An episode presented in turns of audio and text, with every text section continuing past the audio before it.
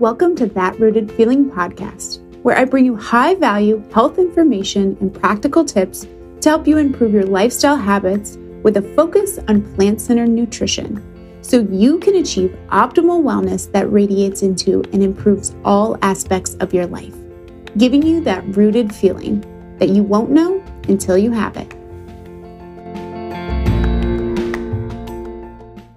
Welcome back to another week and another episode of That Rooted Feeling. I'm your host, Dr. Brooke Stubbs, a board certified physician in both internal and lifestyle medicine with a master's degree in nutrition.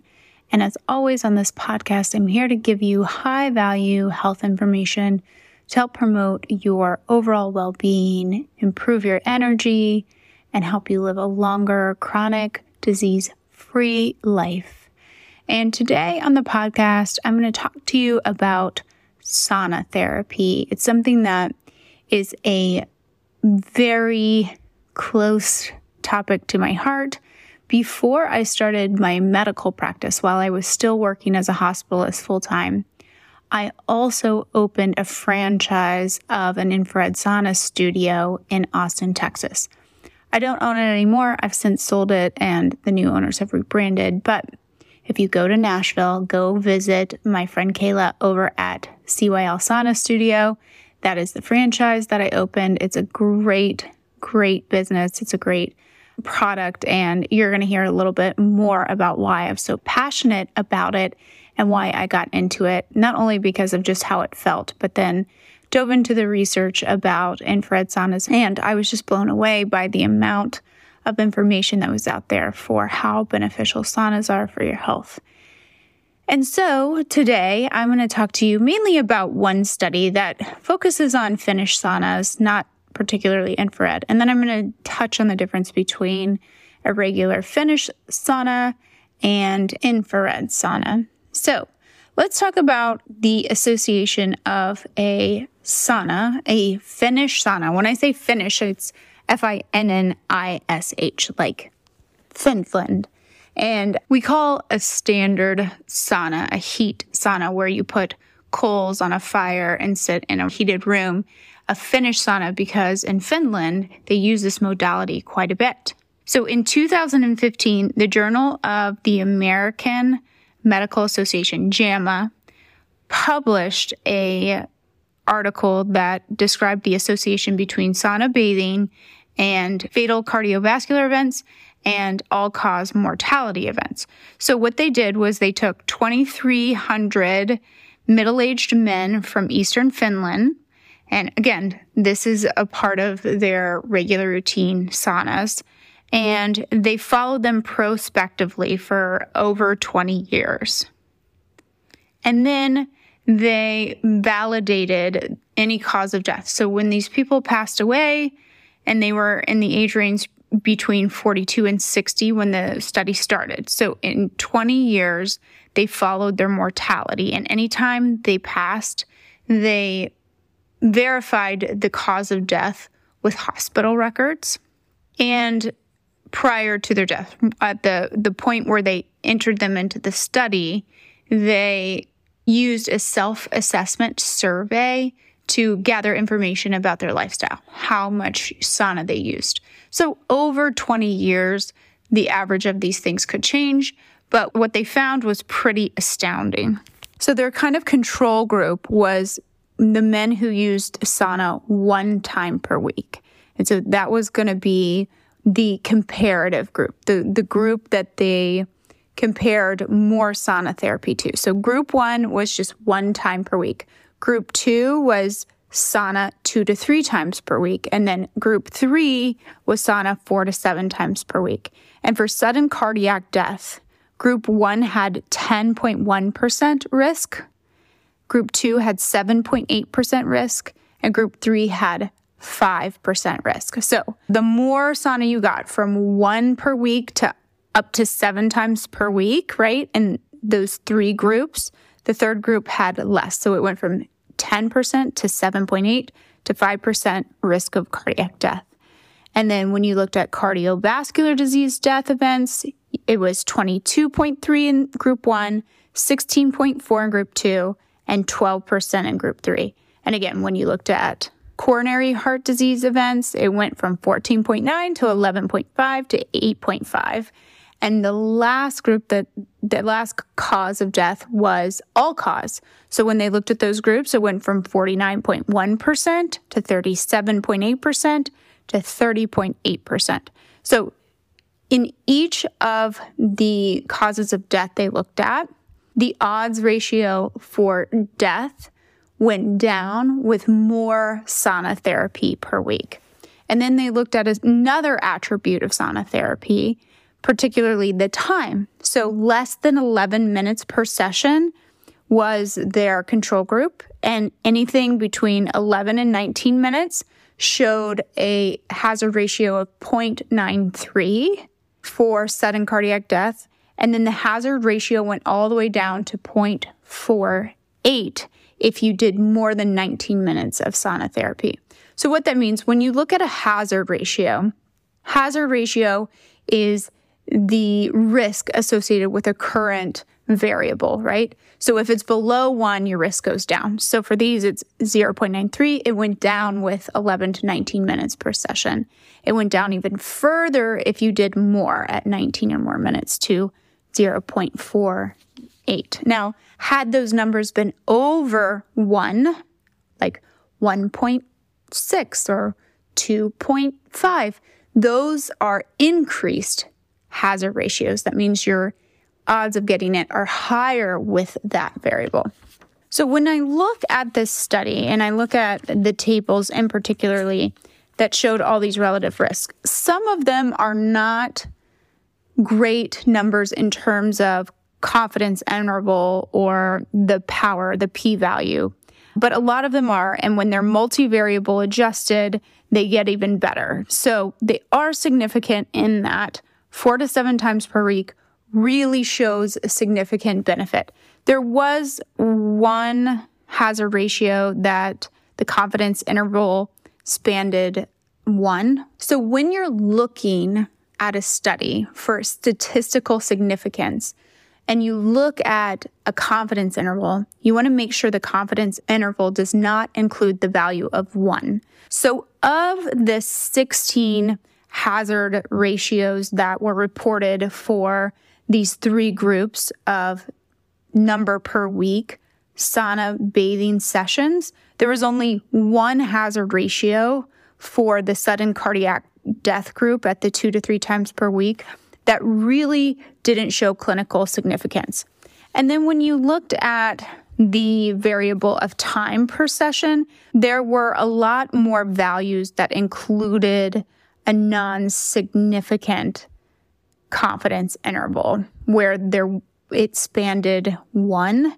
And so when we see that confidence interval spanning one, we can't be as confident for what those values are showing us in terms of the prediction based on the population that was studied. But I will say none of those were significant when you looked at over 19 minutes. So most of those non statistically significant values for the length of session were in that 11 to 19 minute range, that mid range. Although the hazard ratios were going down, it's hard to say whether that was statistically significant. But when you got to the over 19 minutes, the hazard ratio dropped even further and they were more statistically significant. So it looks like from this study, about four to seven times per week of at least 19, probably 20 minutes of sauna bathing improves your mortality rate or lowers your risk of mortality from coronary artery, sudden cardiac death, and all cause mortality. So I guess we could infer from these that it will help you live longer. And presumably, it helps your overall health span, which would be important because you don't want to just live longer if you're not improving your health. We know that sauna therapy improves your blood pressure, it improves symptoms of heart failure, it increases your heart rate, causes vasodilation. It increases that nitric oxide that improves the elasticity or the dilation of your blood vessels It increases your sleep. It promotes sleep by lowering your core body temperature, which sounds counterintuitive. But as you open up those capillaries when you're sweating, then you transition to a cooler environment. It allows quick recooling of the core body temperature. The sweating increases endorphin release, so it improves your mood. It reduces pain and inflammation from the heat. It shortens the duration of muscle pain. It increases your recovery. It improves wound healing and joint effusions. So, this is something you can add on to your routine. I recommend adding it towards the second part of your day I don't recommend it during the first part of your day. Rather, I would recommend you having a cold plunge or a cold shower closer to the earlier part of your day. That gives you more energy and motivation and focus. If you do decide to combine the therapies, do the sauna first and then do the cold therapy and allow your body to rewarm naturally. But if you can space them out, I do recommend doing the sauna therapy, the heated therapy, towards the end of the day. Because, like I said, when you heat up your body, when you open those capillaries, they will then allow that blood to cool and send cool blood back to the core. So you lower your core body temperature immediately following a sauna therapy. So now let's talk briefly about whether you should do infrared or whether you should do a regular Finnish sauna. So when we talk about traditional Finnish sauna, we talk about how the ambient rise of temperature causes heating from the outside. So those capillaries will open up when it experiences the heat those capillaries will induce sweating, right? Sweating and putting water on the surface of the body is to help promote cooling. And overall, your body temperature will rise, but then it will promote cooling later. Your heart rate goes up in response to these open capillaries and the vasodilation of your blood vessels. And this mimics exercise, right? We talked about the increase of nitric oxide and the elasticity of your blood vessels. And that's really good. It's beneficial for setting cardiac disease risk, like we talked about. It's beneficial for heart failure parameters and symptoms. Now, infrared does do similar actions, right? The effect is very similar. However, it uses a specific wavelength of light. It's not visible light. It's between 760 nanometers to 1400 if you're using near infrared, and then 3000 to 100,000 nanometers in the far infrared wavelengths. These wavelengths increase the vibration of intracellular water molecules within your body, and it actually penetrates into the hypodermis about five millimeters. This causes that vibration causes an increase in thermogenic energy, which causes sweating. And the sweat is a little different.